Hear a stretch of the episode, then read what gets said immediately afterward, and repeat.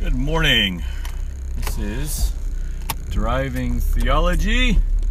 I'm Mike, and it is another, another, another rainy Wednesday, just like last week. Although probably raining less, probably raining a little bit less, which is good.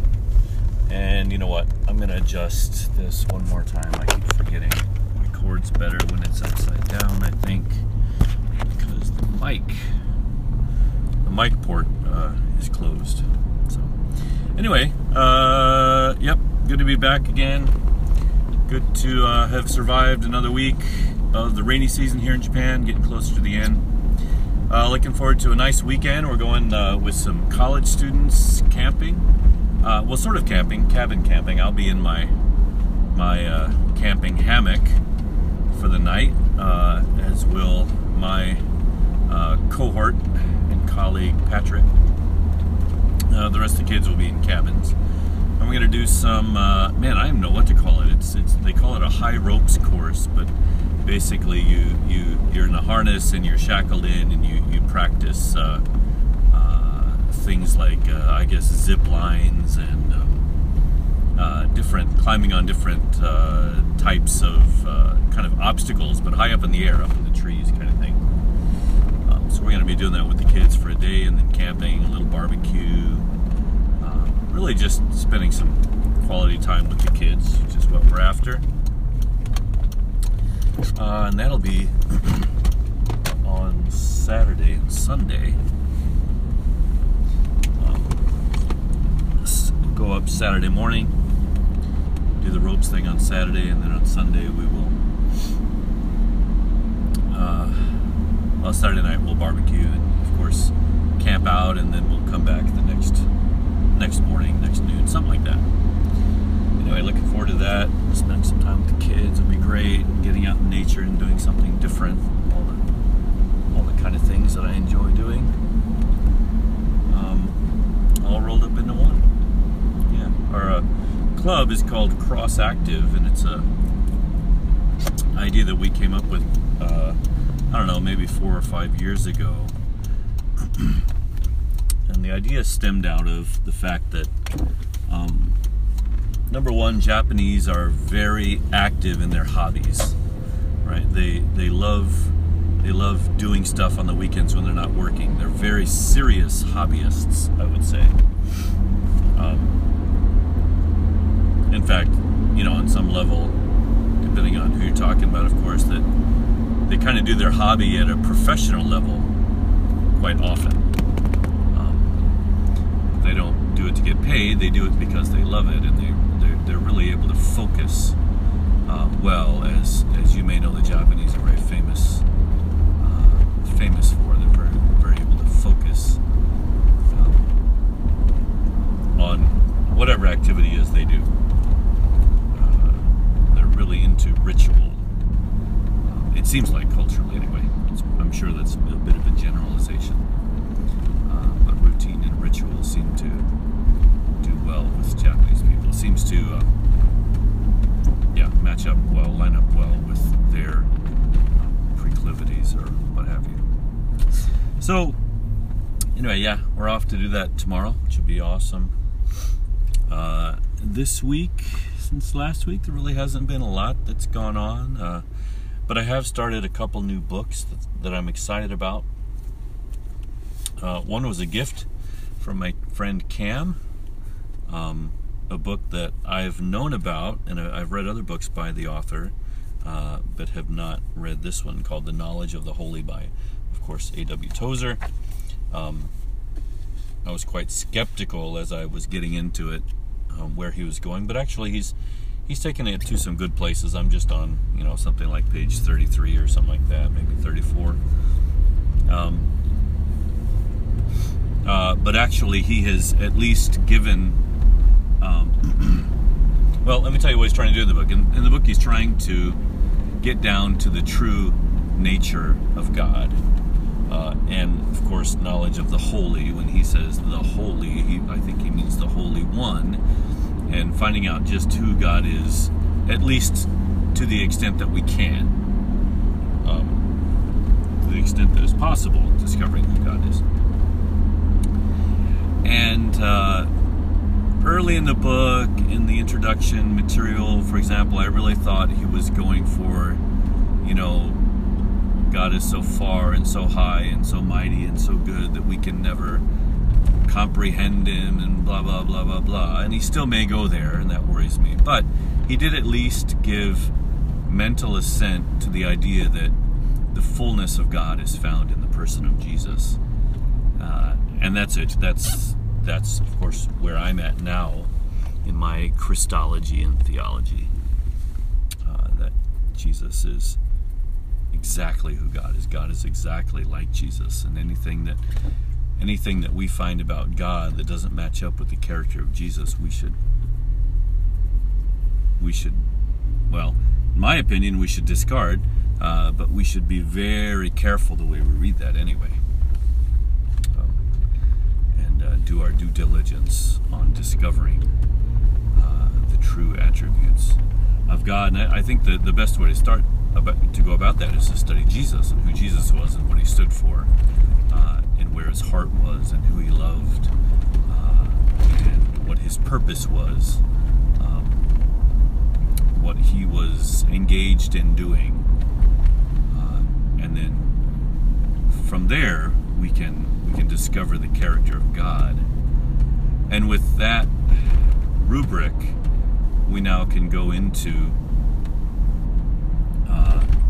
into the Old Testament and discover the true character of God there. But I'm afraid there are going to be many things in the Old Testament that uh, do not bear out the true character of God. Now, this is really good because I'm reading another book as well, uh, a uh, monster of a book, uh, and now it's the, the title is going to it's going to evade me.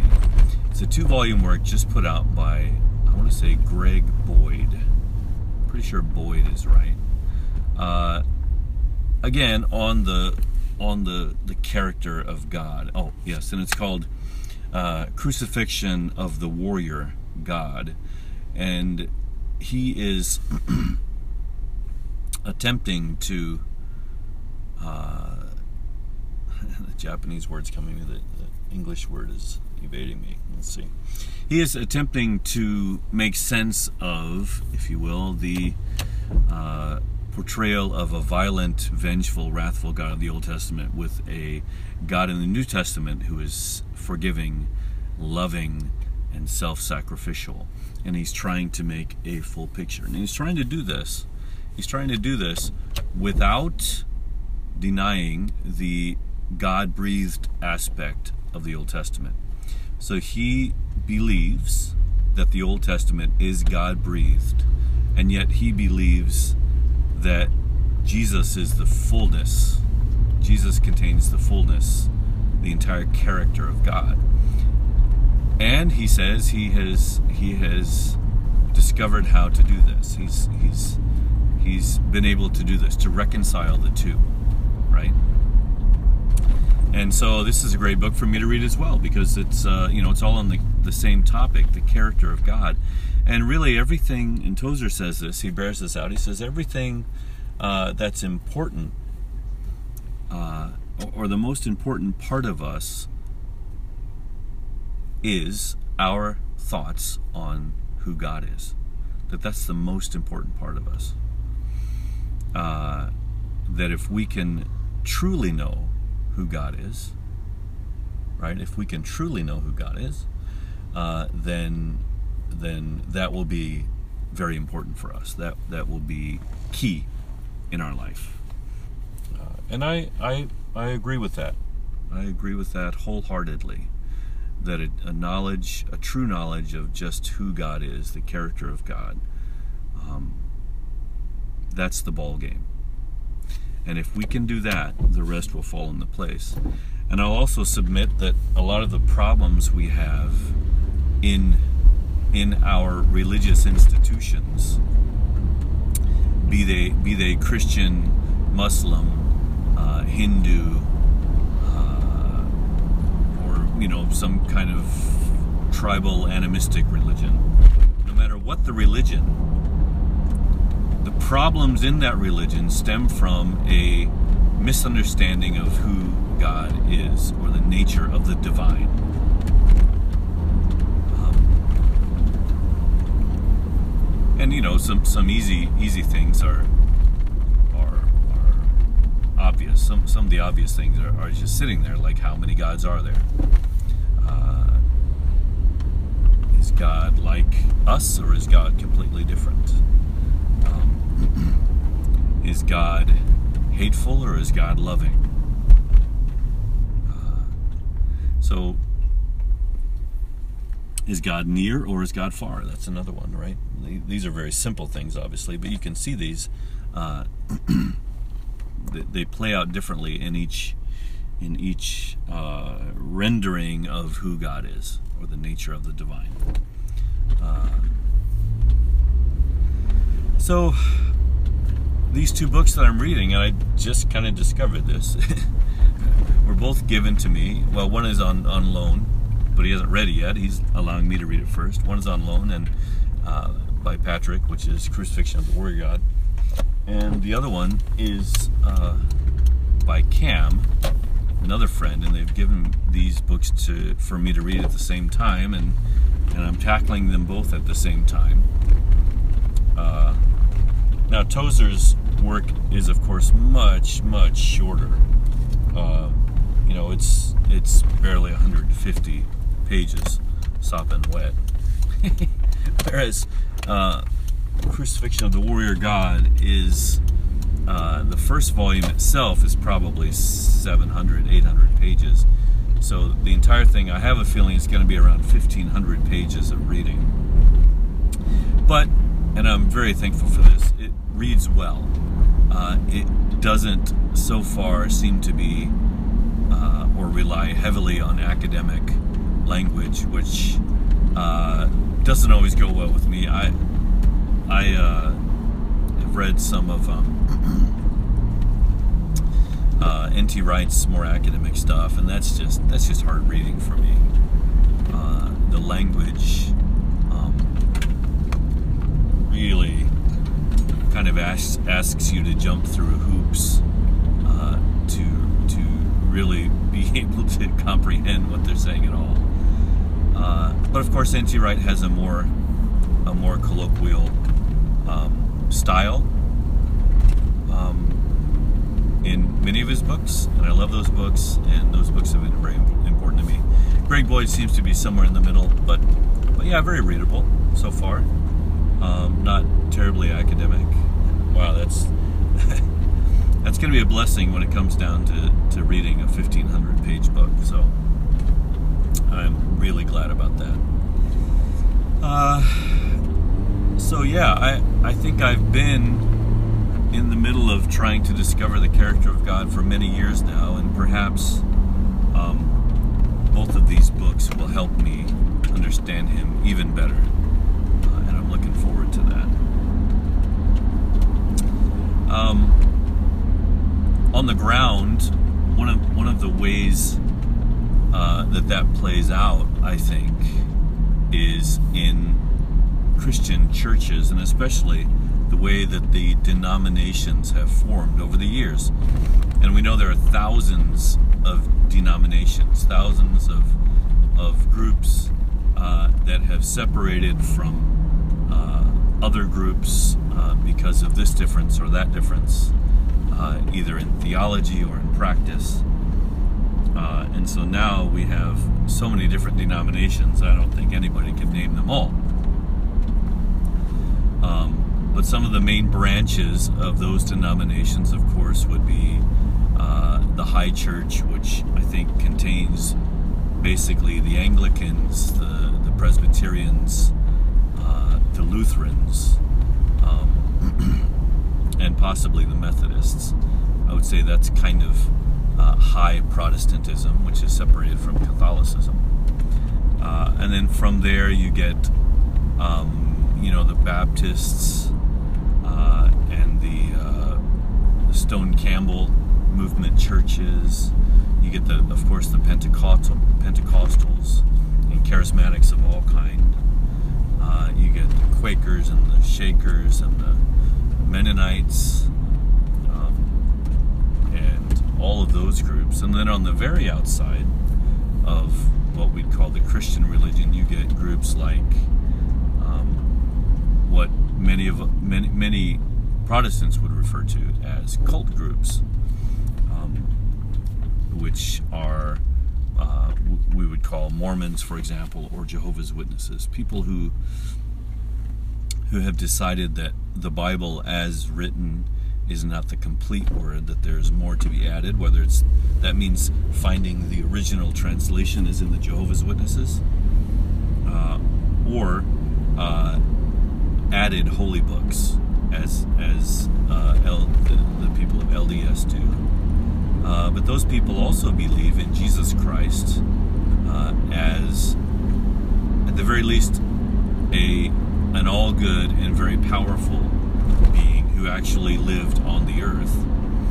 Uh, now, of course, Jehovah's Witnesses don't believe that he was actually God, that he was actually, he is called the Son of God, but actually he was a very high angel. They believe the angel Michael is actually Jesus, which is quite interesting. but uh, those groups as well are are very they, have had quite a long history. They're very strong uh, in in numbers and in membership, and uh, they're out there as well. So, kind of what has happened, I think, is that people have decided that the character of God, for whatever reason, in their in the tradition that they were in at the time, was not full, and they decided to. Uh, they decided that a change, that a break needed to be made, that a change needed to be made, and that they stepped outside in order to, in a in a freer environment, pursue their specific vision of the character of God, uh, and that's that's happened inside Catholicism as well, and, and whatever Catholicism came from, uh, which we would have called the the early church or the the seed church or what have you, uh, and numerous other groups. Uh, you know, the, there's of course a long uh, Christian tradition in Ethiopia as well. So people have decided no, the Bible does not say that or this or that about God, and that God is actually like this or that, and so we're going to break from what you're doing because we think you're doing it wrong, and we're going to do it better and and so that's what's happened. So now we have all of these uh, groups and splinter groups and and uh, different camps, uh, different theologies, different ideas on the person of Christ, uh, on the nature of, of Scripture, uh, and ultimately the the character of God. Okay. And to make, make matters worse, every single congregation has people in it who all have different ideas on the character of God as well. um, and yeah, that doesn't make anything simpler. It makes it quite difficult. But it is a testament to free will. it is a testament to free will that, that we are free to think and believe about God whatever we want uh, and to pursue our uh, our methods or or, or calling uh, uh, to pursue Him in in any using any method you know we wish. And, and certainly uh, the you know if you're talking about America or other countries with a somewhat free constitution we have we have the space and the room to do that but I believe more than that, God affords us. God affords us that. Um, that's part of His loving character, is that He allows us to think what we will, even though I know He wishes that we understood Him better. He wishes we understood Him better. I think knowing God uh, is the highest calling we can pursue. And I believe God wants to be known by us, more truly by us, uh, than anything as well. Uh, because He knows that our uh, knowing Him well helps us. It's for our benefit. It benefits us. It doesn't benefit Him, but it benefits us. And His He has shown Himself to be all about our well-being, which is what the sacrifice uh, of Jesus on the cross, cross was meant to convey to us in no uncertain terms. God loves us. He loves us. Um, yeah, so I'm gonna, you know, continue to, to, to, read these books. I've got Tozer with me today. The other book's just a little big to, to drag around everywhere. Um, but I'm gonna continue to, to look into these books and continue to dive into the character of God and and to continue to look for the character of God everywhere, not just in, you know, between the pages, between the covers of a book and the pages of a book, but but in nature and in the people I meet and, and all of these image bearing creatures that we have around us. I believe the entire uh, the entire creation uh, contains the fingerprints of God. I think the nation of Japan contains the fingerprints of God, and I think uh, every every smallest thing to every largest thing, every living thing and and every non-living thing. I think it all, uh, in many ways, has uh, the fingerprints and in some in some way the image of God in it. Certainly, the living things we can see this. Um, so yeah, thanks to uh, Pat and Cam for those books uh, and for their friendship. And uh, yeah, I'm looking forward to to pursuing uh, to pursuing the uh, the person of God, the character of God, knowledge of the holy, uh, as Tozer puts it. One thing I was getting at, and I forgot to mention, was that I, have been I, I felt compelled to, to post something on Facebook the other day about denominations, and I I woke up with the thought in my mind, or rather the question on my mind: if I wanted to be Orthodox and Catholic, why couldn't I be both?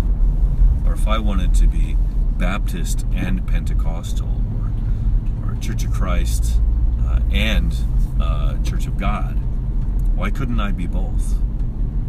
You know, what is it that stops us uh, from uh, from experiencing the good in, in all denominations, and and I think the answer is denominations themselves. That I my gut my gut feeling is that the creation of the denominations, although God will use it, God will use it, I believe, to eventually bring out bring around uh, true worship of himself. I believe that the very creation of denominations and the, the disunity that was involved in that process is not of God. I don't believe it's of God. Some people would say, well, it's got to be of Satan then. Well, maybe it's of Satan. Uh, maybe it's of man. I just don't believe believe it's of God. And, the, and, and then I posted after that somewhat cryptic post, I, I added the entire chapter 4 of Ephesians, which talks about unity in Christ and, and the fact that, that unity of our faith will be what matures us to grow up into the full stature or the stature of the fullness of Christ right and so if you if you go back to the bridal paradigm and you believe that the church is the bride of Christ and that we are now being prepared for an eternal wedding with Him, that we are one body, as Ephesians also says, Ephesians 4, that we are one body, then unity of that body, control of that body, would be one thing that would prepare us to for our wedding day, right? And I believe that wedding day is what we call um, some people call Judgment Day, some people call the end of times. Uh, whatever you want. I'd like to call it the culminating event when Jesus comes and reconciles once and for all the entire creation back to the Father. Uh, that's the wedding day that I'm looking forward to, uh, where heaven and earth become one, where God's will is done on earth as in heaven. That that day or that event, and I think we're slowly moving toward that event. But I think I, I do I do at this point believe that there will be a single event that comes and and and makes that happen at once. That uh, eventually um, the time will be full, right? So anyway, I I myself am trying not to recognize denominations. Uh, what I'm trying to believe is that we are all the Big C Church. We are all the Church of God. Right? We are all uh, the body. We are all the family of God, the single family of God. And then until we embrace each other as, as brothers and sisters in Christ, I don't think we'll ever get close enough to know what the other actually believes.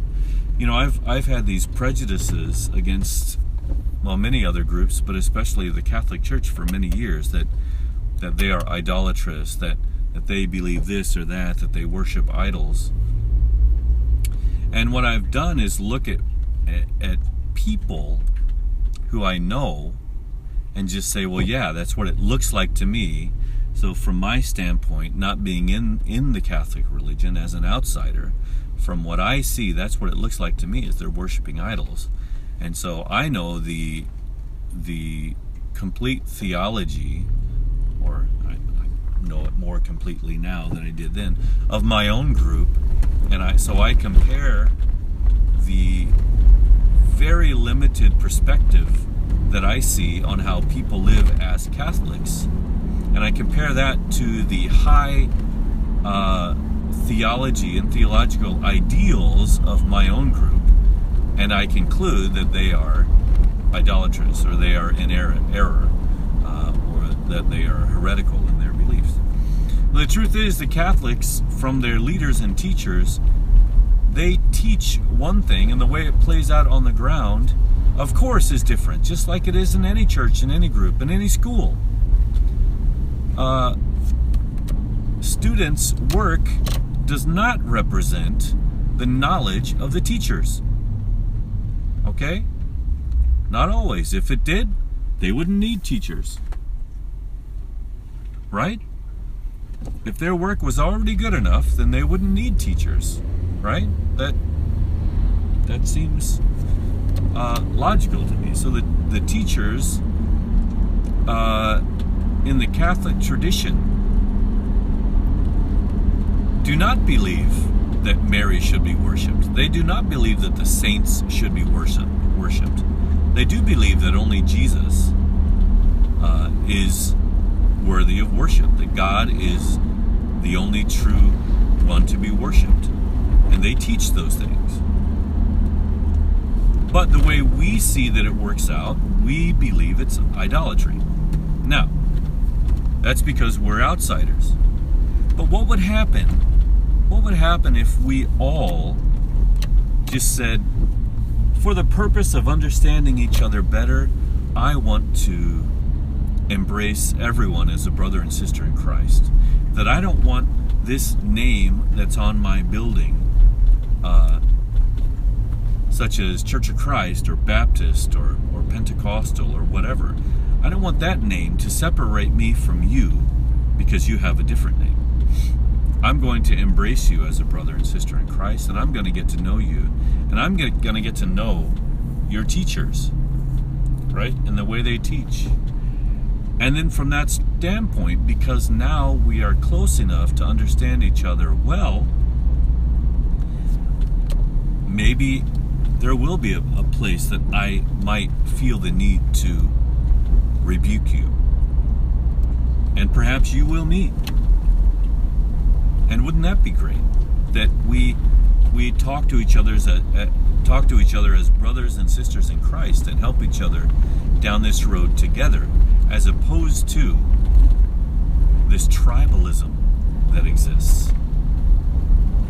Uh, and so full disclosure, uh, I th- that's what I'm hoping for. I don't wish to exclude anybody from the body of Christ. I don't wish wish to disfellowship anyone. At least not yet. Not until I know them better. Not until I have a true understanding of their teaching and, and, and what they really believe in their heart, to the extent that that's possible for any human to do. Um, and then if there are things that I believe that, that we can help each other, hopefully by then trust has been made and we will listen to each other with an open mind, an open heart. And that we will, we will allow the Holy Spirit to make those things known to us, not just fall back on, you know, the party line, uh, for example, right? Not to not just toe the line of our denomination, right? But to together seek to worship in spirit and in truth and to formulate meaningful, deep, loving, respectful relationships with believers everywhere, regardless of the name that is on the building of their church. And to me that that's unity. Now you can say and you can look at Ephesians 4 and say, well, he's talking about unity only inside the Ephesian church, right? This is only the letter to the Ephesians and so what what Paul is saying here that unity is important. Well, that's really not important for all of us. It's only important if you're in the same congregation, but congregations are free to act differently. Well, yeah. That's BS. that doesn't hold any water. Not that anybody has said that or would say that, but I'm just going to say that flat out. That's ridiculous. It's ridiculous. Um, and so, to me, and I believe that the character of God bear this bears this out. God's not looking to have many families of many tribes. God is looking for a family who bear his image in the world and who love each other, and we are known for the way that we love each other. So, my encouragement to you and, and the mandate that I've now given myself is to just take down these walls. These walls are, are arbitrary anyway. I don't believe God sees these walls. I don't think, I don't believe God sees these differences between uh, different denominations anyway. I think those are completely man made. Completely. Uh, tear those down uh, and embrace your brother as a brother and start living life together, growing in trust and in the knowledge of the Son of God. And get to know God better through your brother. And allow His, you know, the diversity in the body to enrich you and not to repel you.